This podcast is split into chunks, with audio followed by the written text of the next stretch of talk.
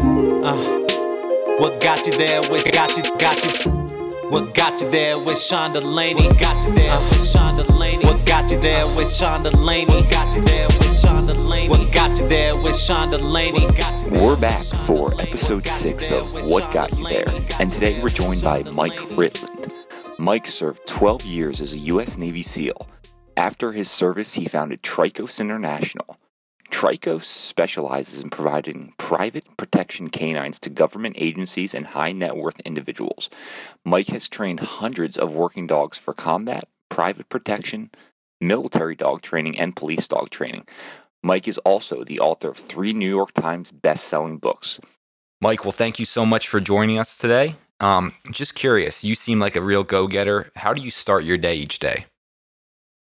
So I start my day uh, basically just getting up and depending on what's going on training wise, um, you know, my my routine is to get up, drink a couple bottles of water, and uh, then then tackle the the training plan right right out of the gate. Essentially, I mean, it's um, you know, at any given time, there's there's always something going on here, or usually something going on. So, I mean, I've got my own my own personal dogs that uh, that I tend to, and no different than anybody else when they first get up. Um, you know the the normal bodily functions and getting dressed and things of that nature. But I, you know, I don't have like some you know crazy Bikram yoga spiritual session or anything to to prep my mind for the day. I just uh, I, mean, I pretty much get right into it. I mean, the, the one thing that I will say that I, I find is important and that I do without question is I, I drink a fair bit of water right when I wake up um, you know, and then and just kind of go throughout the get get a couple of dogs out or get my dog out and uh, usually make uh, make a cup of coffee and and uh, and then go right into into training. Right this minute, I've got a handler course going on. That we're doing a lot of tracking and trailing, so I, I'm out the door, you know, within 15, 20 minutes of waking up to go, you know, lay lay a long uh, long trail out in the woods and, and then sit there and let the dog come find me. But you know, at, at any given time, depending on again on on what dog I'm working on or, or whatever. It's that's usually the first thing is is uh, you know from a training standpoint, whatever whatever they do. I one thing I will say I don't ever do first thing in the morning is work out.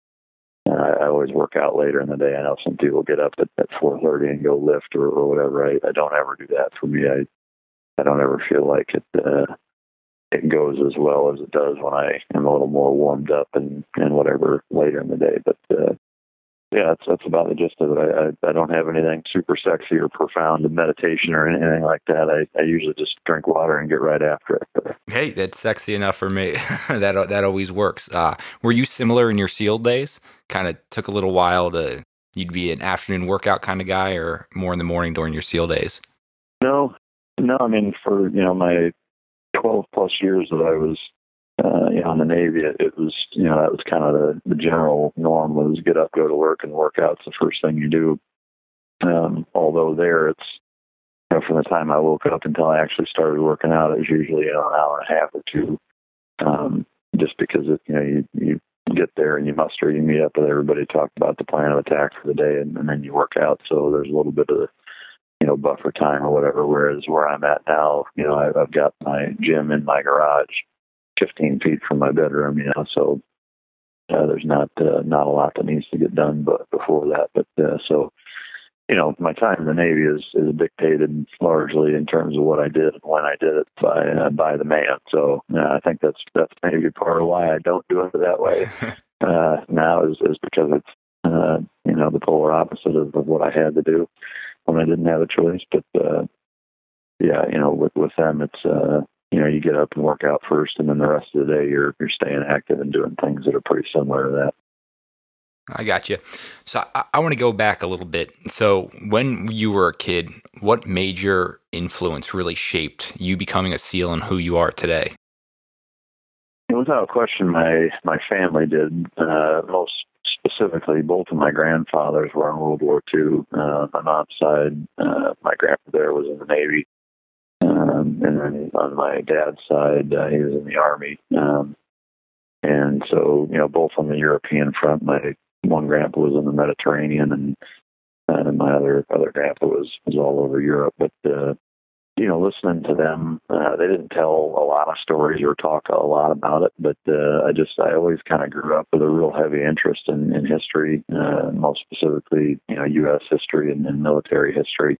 I was just interested and fascinated by it, and, and was that kind of kid where I, you know, I liked hiking and land navigation, and uh, you know, playing guns and shooting slingshots and just typical boy stuff, I guess. But uh, but just kind of really got into it you know my my immediate family my my parents you know none, none of my other siblings served neither one of my parents did.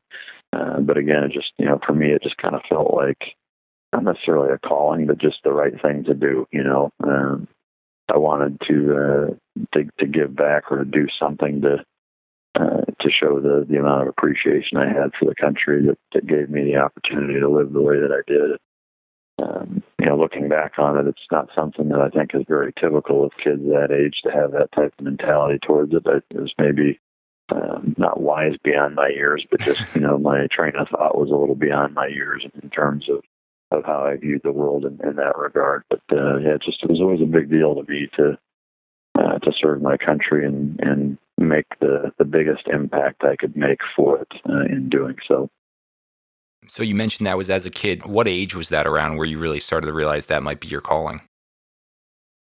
Um, it was in high school. Um, you know, I, I had an interest prior to that, mostly just from uh, you know liking those types of activities, camping, hiking, etc.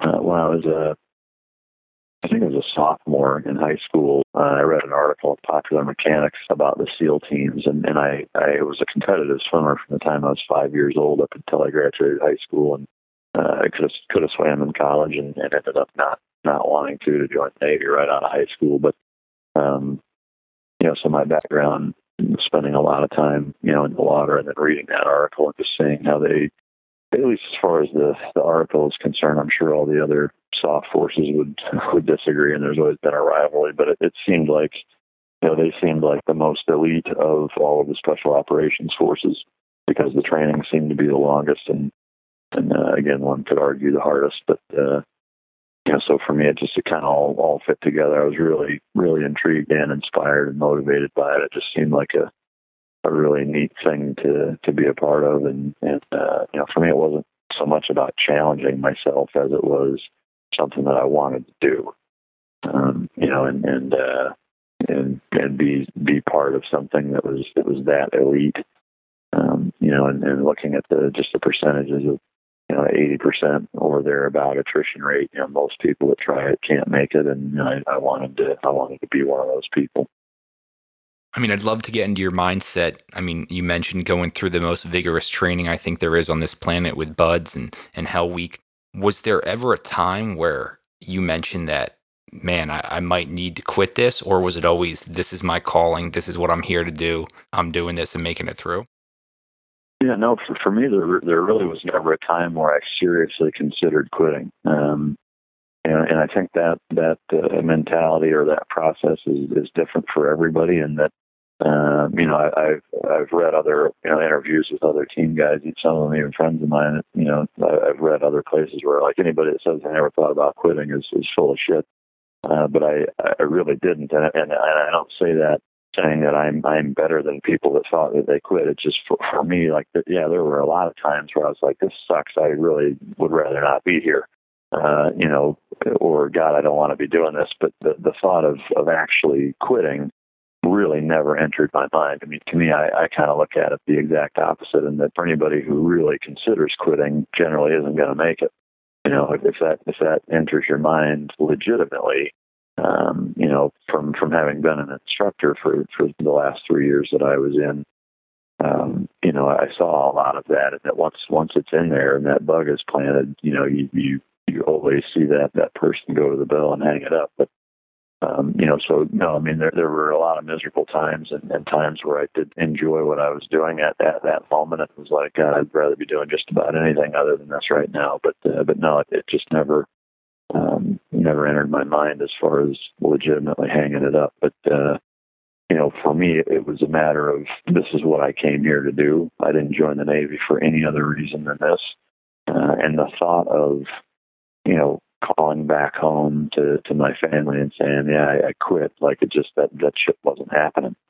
you know, uh, and it wasn't that my dad was overbearing or or that they put any amount of pressure. They didn't. It was the exact opposite. It was, hey, you know, we support whatever you want to do and let us know how we can help. And you know, they were very hands off as far as that goes. They didn't push me in any one direction. They just were supportive of whatever I wanted to do. And and uh, you know, it just for me, it, it just I, I I was not going to be calling him and telling him that, that I that I quit. You know, it's one thing if I didn't make it because I just wasn't good enough or I got hurt or whatever. But I, the one thing I damn sure wasn't going to do is is tell him that I that I quit. You know, so I just kept that mentality the whole way through. Took it one day at a time, and uh, and, and managed to come out come out on top. I mean, that's funny. I had a similar upbringing in, in how my parents raised me and, and having the same thoughts you did. So that's just interesting to hear that. Uh, I mean, you mentioned some of the some of the miserable moments uh, during BUD/S. Was, was there one thing you just absolutely hated more than anything else, whether it be wet and sandy or just the cold, anything in particular? For sure, just wet. Um, you know, no, I mean, and, and I, and I can say like that skyrockets to the top above everything else that sucks there for me was was being wet. Uh, you know wet and sandy but but just the, the wet like the uh, you know it, it gets to the point where I wouldn't say you're scared of the water but you you despise it. Um, you know and and for years after, and, and even to this day, like I don't, I don't go swimming. I don't like to go to the beach. I mean, there are plenty of, of guys that they get out or they surf in their spare time. Like I was not one of those guys.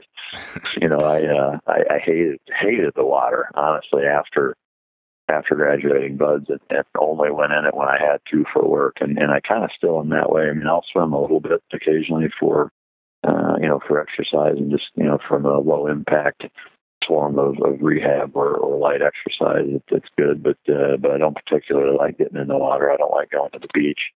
You know, and, and for that reason, it's just you know the the amount of time you spend fully clothed, soaking wet with salt water and having sand everywhere. Like it's just it, it's hard to describe how how miserable it was for me. You know, some people doesn't bother as much. For me, that was my my Achilles heel, and, and what I hated more than anything was being wet sandy. It just, I, God, I hated it. but yeah, no, as an outsider, I can, I can certainly see why that would lead to you wanting to stay out of the water today. Yeah. So you grew up in Iowa, correct? Correct. So I know there was a pretty monumental moment uh, when you were in high school that kind of impacted your life pretty greatly um, when you were at school with being jumped. Any chance you could hit on that at all?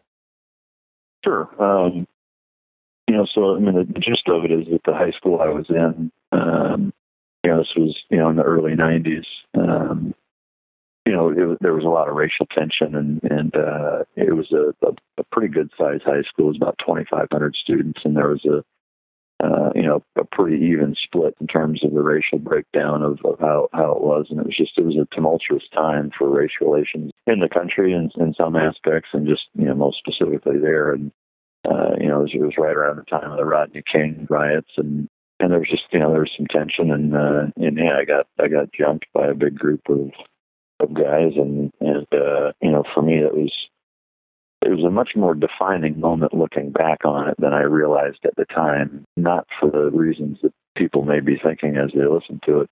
And that for me, it was the it was the don't give up, you know, or the never quit moment. You know, basically, you know, for me, and that, um, you know, what happened, I was I was a freshman. I was you know a small freshman. I was five four, 105 pounds, and uh, you know, got the shit beat out of me. Um, and I was I was scared to go back to school, frankly um, you know, I remember my dad saying, you know, here's the deal is that yeah, I can I can go there and handle it, but you know that that doesn't teach you anything. Uh, you know, essentially, you know, the the the Reader's Digest version was you got to grab a hold of your nuts and and take yourself back there and and face what you're scared of and deal with it.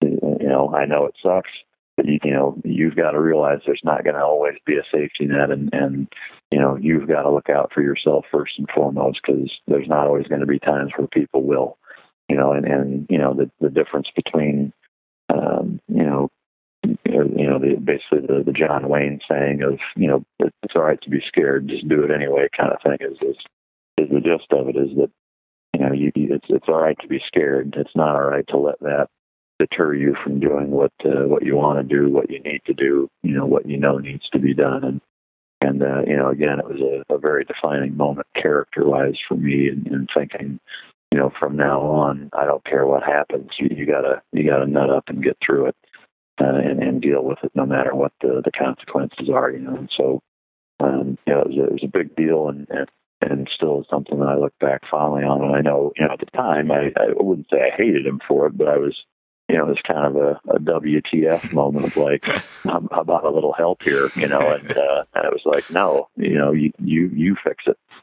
you know, and uh, and you know, I'll never. I, I would not, wouldn't change it. I'll, I'll be forever grateful that uh, that he, you know, gave me a little bit of tough love that way. Uh, and I could, you know, I could tell he was mad. I know he wanted to go go handle it the same way I would as a father. Now I, you know, putting myself in, in his position, that that it would have been harder to do what he did than to just go deal with it himself.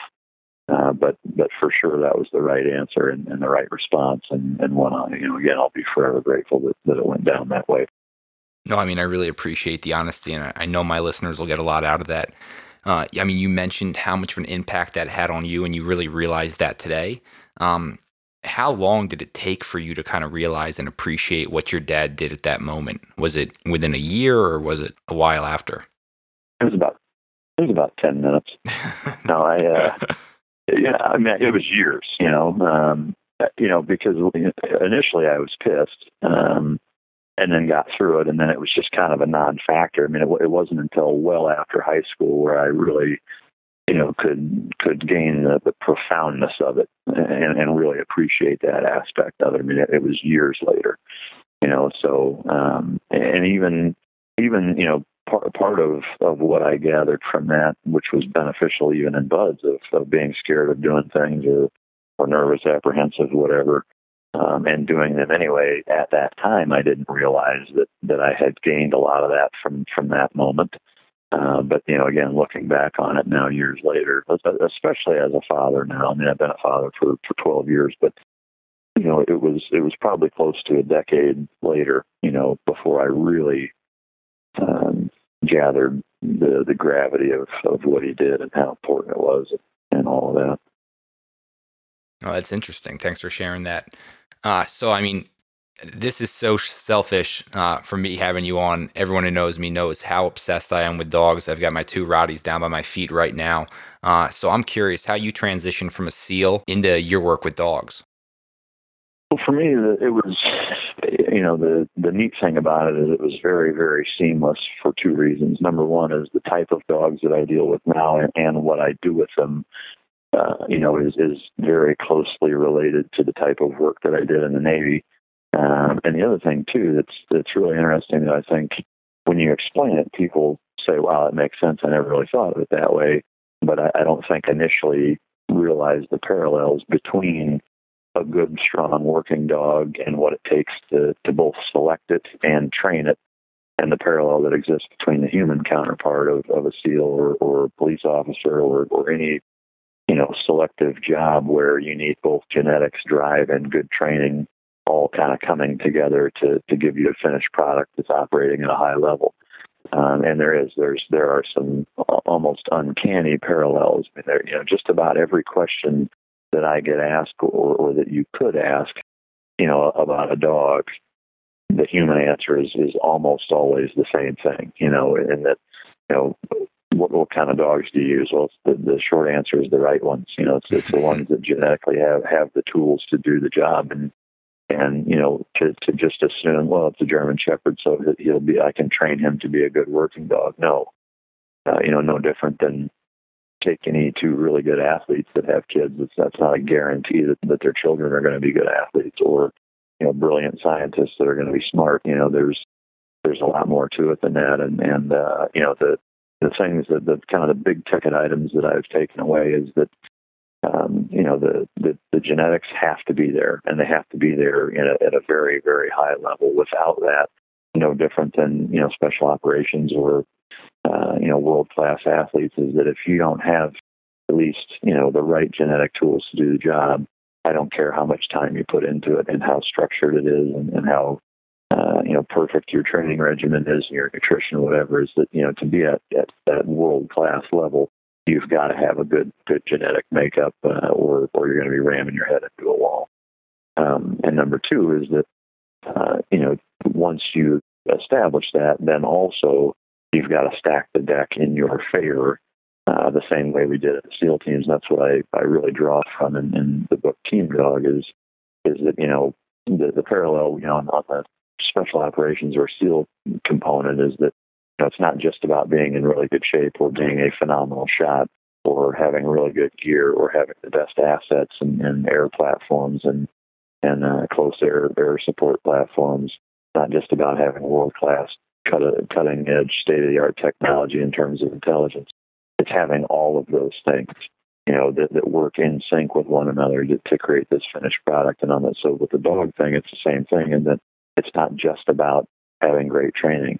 It's having good genetics. It's about selecting the right dog. It's about proper mental stimulation. It's about proper nutrition, proper medical care, proper proper physical, uh, you know, exercise, and, and it's it's all of those things working in synergy or, or in sync with with one another to give you the finished product of a happy, healthy, well trained, obedient, mentally stimulated dog is controlled in any environment. And I think know, if I had to pinpoint one thing that where people get lost in, in translation a little bit about training is that is that they're they're looking very microscopically at uh, at the process, and it's well, I'm having this one problem with my dog. How do I fix it? Well, it, there's an entire swirling process that needs to take place in sync for you to to get where you need to be. Um, you know, another analogy I like to use is it, it's kind of like if you don't play guitar and there's one solo that you love, and it's like, well, I just want to learn how to play this solo.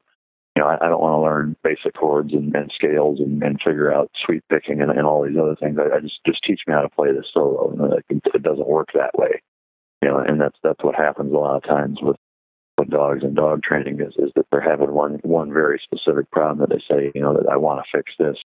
The the way that you fix that is taking about 30 steps back and going through through the process that I that I outline in the book and, and my online training, really focusing on on some of the foundational elements to, to get you there. No, I mean that's a great analogy and, and makes it very clear, obviously, uh, for myself and the listeners. When when you're looking to source a dog, besides um, genetics, what's the number one thing you're looking for? More from a, a mental thing. Is there something that you need to see out of that dog before you would take it on? You know, the, the short answer is it depends. And, and by that, I mean, it depends on, on where it's going and what the finished product is. And, and, you know, that has to drive the entire process is that, you know, and, and even within, say, the police dog community, you know, the a dog that I'm going to look for, for, say, a, a federal level hostage rescue group versus, you know, a, a podunk small department with one dog in, you know, the middle of, of Iowa um, you know, those are two disparately different animals that I'm going to be selecting for for those groups based on, you know, what's what's the handler experience, you know, what you know what level of training do they have, you know, what's their ability to to continue sustainment training, what can they handle, you know, what, what is the dog expected to be able to to do in, in the environment it needs to be able to operate in, all of those things, and so.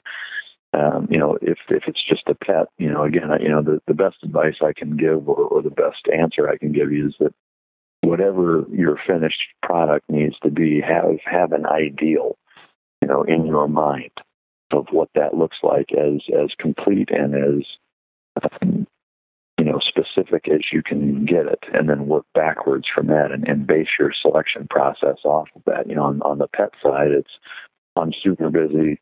I'm a 78 year old woman, you know, that's five foot two and, and, and weighs 96 pounds.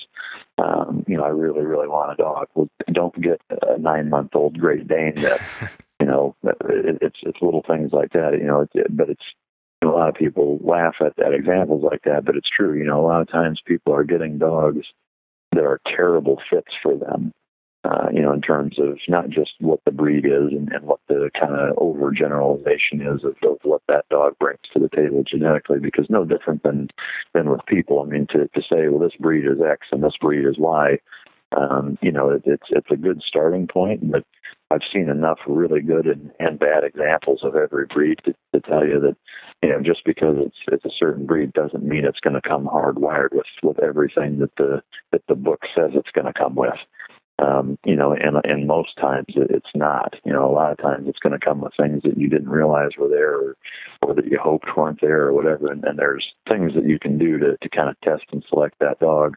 You know, that that again I, I outlined pretty heavy in, in the team dog book, but um, you know, and it would take you know an hour to to kind of walk you through it, you know, over the phone right now. But uh, but it's you know the gist of it is, is like I said, is that know know what your your situation is know what the, the competency level of, of you and whoever's going to be working with and or handling the dog is, uh, and then work backwards from that and understand, you know, what what's going to be the best fit for you because it, it may not be what you want.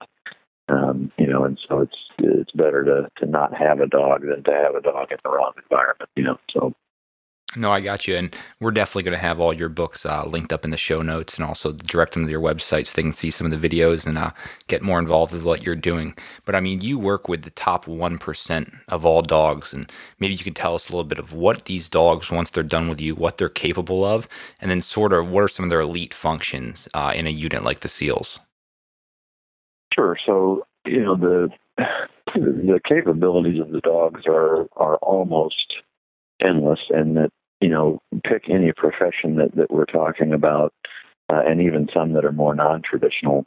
Um, there's not a lot that they can't do. Um, there's not really any environment that, that we operate in as, a, as an industry that the dogs can't accompany us and be an asset um, versus a liability shy of, of underwater.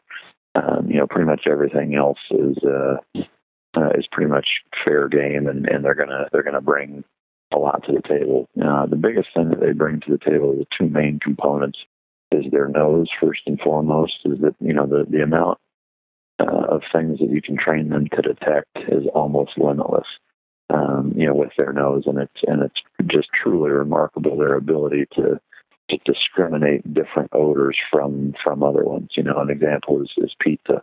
You know, you and I smell pepperoni pizza or just pizza in general. You know, a, a dog when it walks into a kitchen with pizza in the oven can separate with his nose every single separate ingredient, even down to the spices that are in the sauce.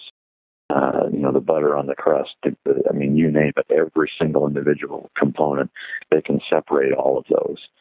Um, you know, and, in terms of, of the the sensitivity of it is that you know imagine an eyedropper you know in an Olympic sized swimming pool that you know they can they can smell an, an eyedrop uh, of of whatever target odor you're talking about uh, in an Olympic sized swimming pool. Their, their their noses are that sensitive you know it's, it's frankly it's it's impossible even even knowing what the what the statistics are as as human beings we cannot fathom the ability of, of a dog to smell the way that they do and, and not even close frankly. I mean it's, it might as well be in greek but um, you know, and it, it may seem like like hyperbole almost in, in, in giving examples of how, of how sensitive their noses are, but it's really not. It's it's not exaggerated. It's it really is that sensitive. And so, with their ability to be able to do that, you know, there's a lot of things, and this is where it crosses over into the non-traditional component. Is that there's a number of things that, that you didn't think about, and, and an example is is uh, say pipeline detection. Uh, you know, looking for leaks. You know, it, it takes human beings with with training and equipment, you know, a hundred times as long to go figure out if, if pipes are leaking and if they are, where they're leaking. You know, with with pressure, you can tell. Okay, there's a leak somewhere in this pipeline. You know, a dog with his nose. If you teach them, you know, to to detect the target odor, um, you know, natural gas as an example, and, and a little bit of, of creativeness goes a long way. In that, you know, natural gas is, is odorless, at least to human beings. The the chemical that they add to natural gas is called mercaptan. Very, very strong odor. Doesn't take a lot to make natural gas smell like it, it smells to us. So you can take it and train a dog to to detect mercaptan, uh, and now you can run that dog along a pipeline and, and in minutes find you know find uh, where where a leak in a pipeline is. It may have taken hours or even days for five or six human beings to do it. You know, so when you when you take you know, just understand their ability to do what they can do. And, and now you, you say, well, the sky's the limit in terms of what, and it's not just narcotics or explosives, you know, or human remains or, or search and rescue. It's, I mean, it's cell phones, it's bed bugs, it's money, it's, uh, you know, I mean, pick anything that you want to find. Um, you know, and, and figure out what, what distinguishing odor that, that object has. Teach the dog to find it, and now the sky's the limit. They, they can find it, you know. So, the the obvious applications as it relates to police and military are, are the two that I mentioned. You know, there's narcotics and, and explosives. Um, so that's unquestionably the, the biggest asset that they bring to the table is that that ability to detect whatever you want them to detect in such a short amount of time using the wind and air movement. Um, and, and they're so mobile and portable that they can get to a lot of places we can't get to. They can go there a lot faster than we can. Um, you know, so there's there's a lot you can do with them there. The second component uh, is is the apprehension part. You know, their ability to take somebody down uh, you know, four, five, six times their size. It's not scared of them if they're taught how to do it. And, and again, they have the right genetic component of, of natural forward aggression. You, know, you can take a dog and, and teach them and, and condition them to, you know, be able to take down a, a six foot four, 230 pound guy that would give three grown ass men, police officers more than they can handle. And, and you got this 60 pound dog that goes and, and takes his ass down um, you know, be, because of their ability to fight so hard and enact so much damage, and and the psychological component of you know of an animal, you know, attacking you is is a, is a psychological hurdle that a lot of a lot of people can't get over. Um, and having been bit a number of times myself without any equipment on, and, and having to uh, you know, deal with that in, in the same capacity that a, that a suspect or, or whatever would. Uh, I can tell you that it's it's not about toughing it out or uh, you know, outmaneuvering the dog. I mean, they they they elicit a, a bite pressure and, and put an, an amount of damage on you sufficient to where it's it's not a decision in terms of of whether or not you're going to fight the dog. It's a it's a natural you know reaction to try to minimize damage and, keep the dog from injuring you even further. You know, it's no different than slamming your finger in a car door. You know, you're not toughing that out. You know, it, it will buckle your knees and, and cripple you. You know, that's that same kind of kind of pain and, and damage that they have the ability to to inflict on you if, if again if, if you got the right genetics and, and the proper conditioning and training. So, you know, with those those two main components, you know, um, on the on the working side, there's a lot you can do with that. You know, obviously militarily, you know, being able to find people that are hidden that are trying to ambush you or find you know IEDs or explosive caches, etc. Uh, on the police side, you know, barricaded suspects, uh, you know, that are in areas that humans can't even get to. The dog can run in there, grab them, and, and drag them out, uh, or make them submit or, or uh, surrender. Um, you know, the, the deterrent aspect of just having a dog there will make most people give up. You know, and I've seen it a million times where a guy will be standing there with five armed police officers, guns drawn, pointed at him, and he's yelling, arguing with them, and, and fighting with them you get a little 65 pound Malinois comes out starts barking. the guy lays face down and says, I'm not fighting that dog. You know, and, and you see it a lot. And, and for good reason. You know, it's, it's not because there's a bunch of urban legend and myth. It's because enough people have had their asses eaten bad enough by these dogs to where, you know, people in those circles understand what, what they can do and, and how they do it. And, and they want no part of that, you know, so, um, you know, they're just, they're, they're truly remarkable animals and, and, uh, you know, the capabilities they bring to the table is, uh, is pretty spectacular. Yeah, no, they truly are remarkable, and I, I just love hearing some of these stories. Um, I know one dog you worked with in particular. Uh, I wanted to hear a little bit more. Um, Arco. Yeah. Do you have any story about him, just so the listeners really know in a real world scenario how truly magnificent these creatures are? Sure. So the the story that's in my my first book, um, you know, it's about him that uh, that I can share is is just a, you know kind of a textbook example of of the remarkability of, of these dogs, and that uh, you know the gist of it was they were on on a target location, and uh, you know there was a not known at the time there was a a guy barricaded in, sandbagged into the corner of a room with a with a machine gun, waiting for for the element to come through the door and, and open up on him. And uh, they sent the dog in to, to search ahead of time, and and again, dogs use their nose to find people in, in these in these buildings and targets, um, in conjunction with their eyes, but primarily they're finding, you know, where they're at with their nose. So anyway, the dog comes flying through the through the door and, and rounds the rounds the corner, gets the jump on the guy, and manages to to not only you know beat him to the punch, but but gets in on him and and grabs a hold of his left bicep up up towards the armpit. And, you know, just buries his molars deep into him starts to take him down, and, and the guy was not able to get to the, the belt-fed heavy machine gun that was sandbagged, ready to open up, but had a had a slung AK-47 swung it around and managed to get one round off point blank in, in the dog's chest. Uh, went out through his shoulder, uh, missed his heart, but uh, but you know perforated one of his uh, one of his lungs and, and went out through his shoulder. And the dog didn't let go of the guy. Uh, you know, kept kept going down and, and brought him all the way down, kept him from being able to shoot anymore, and subdued him until the team could come in and, and take care of the rest. So, um, you know, that dog uh, was was evacuated out of there, was stabilized locally, and then life flighted to you know bounced a couple different spots. Ended up finally back at uh, at Lackland and, and was rehabbed for several months, and then did uh, I believe two more deployments after that. So, um, you know, it's uh, it's just a real testament to one their their efficacy. You know, had had an element of guys come through that door. Uh, I have no doubt that uh, several of them probably would have lost their lives.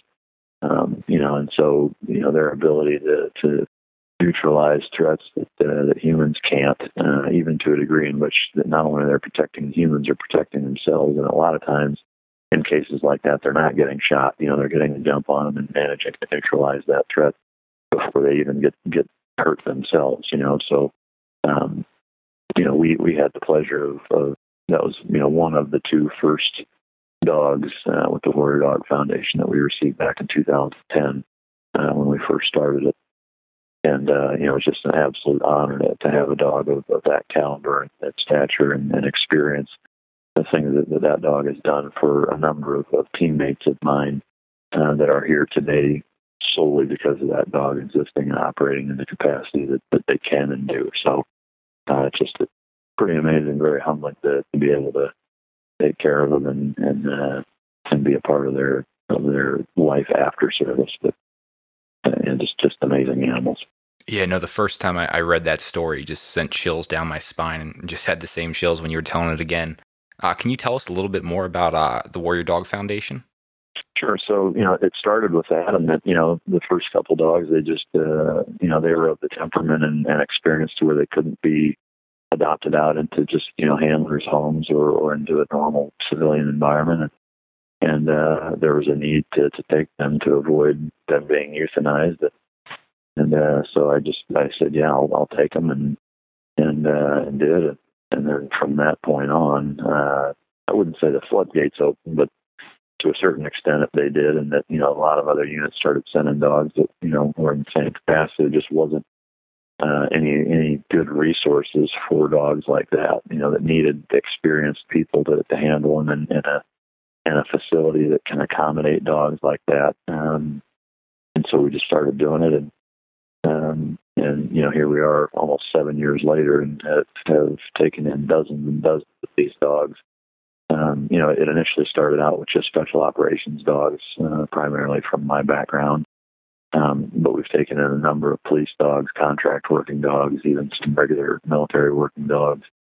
Um, you know, dogs with extenuating circumstances that you know have have served and, and are, in a position where they're going to be euthanized if if somebody like us doesn't take them. And so, uh, first and foremost, we act as an indefinite sanctuary for dogs like that, a retirement home where we just let them be a dog. They run around the, the acres and the hundreds of acres that we have all around the, the ranch uh, and they get you know a good good raw diet, uh, good food, lots of exercise, and, and no pressure on. They just they get to unwind and be a dog, and uh, get all the stressors of, of working uh, taken off of them. They just get to enjoy their life uh, first, and we uh, rehab them, uh, and each one has kind of a different program that they're on depending on what what they're showing us and what they need.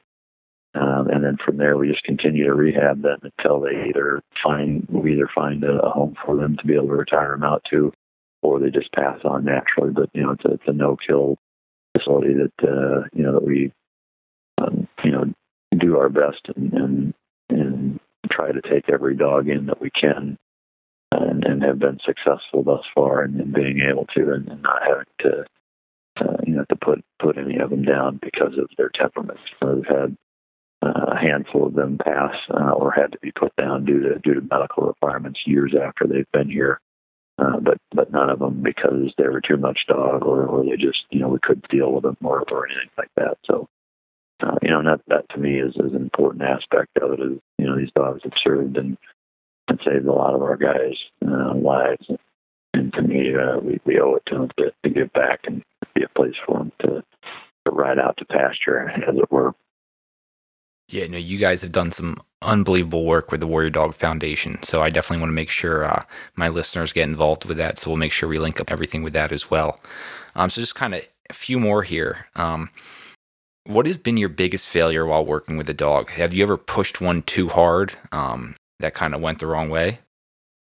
Absolutely. Uh, you know, one of the, the hardest um, but strongest lessons I learned, which, you know, is a big reason why my training methodology is such uh, now, is because there was a dog, it was a dog that I bred. He was about uh, 13, 14 months old and was really, really strong and, and mature and, and advanced for his age. And, and physically, he was also very big for his age and uh and I just I, I was too hard on him too early and, and pushed him too hard too fast and and completely ruined it uh, to where he, he was essentially useless as a working dog because of, of my impatience and and lack of um ability to to really understand how to communicate what I was trying to to get out of the dog you know so um, you know, for me, that was a very, very painful, hard lesson learned. I, I ended up just giving the dog away to uh, to a rancher here local in the area. And the, the, the good news is, is, you know, he's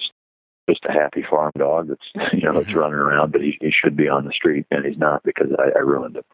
You know, and, and for me, that was a, it was emotionally painful, uh, you know, for me to, to have learned that and, and know that I, I did that to him basically and that was too hard on him. And, and because of that, you know, I, I changed uh, the psych the psychology of, of the dog and, and changed his temperament and changed his mentality because he was at a very impressionable age and and uh, you know so for me you know while it was a very painful and hard lesson learned it was one that um, you know has been extraordinarily beneficial in terms of all of the other dogs that I've worked with since then.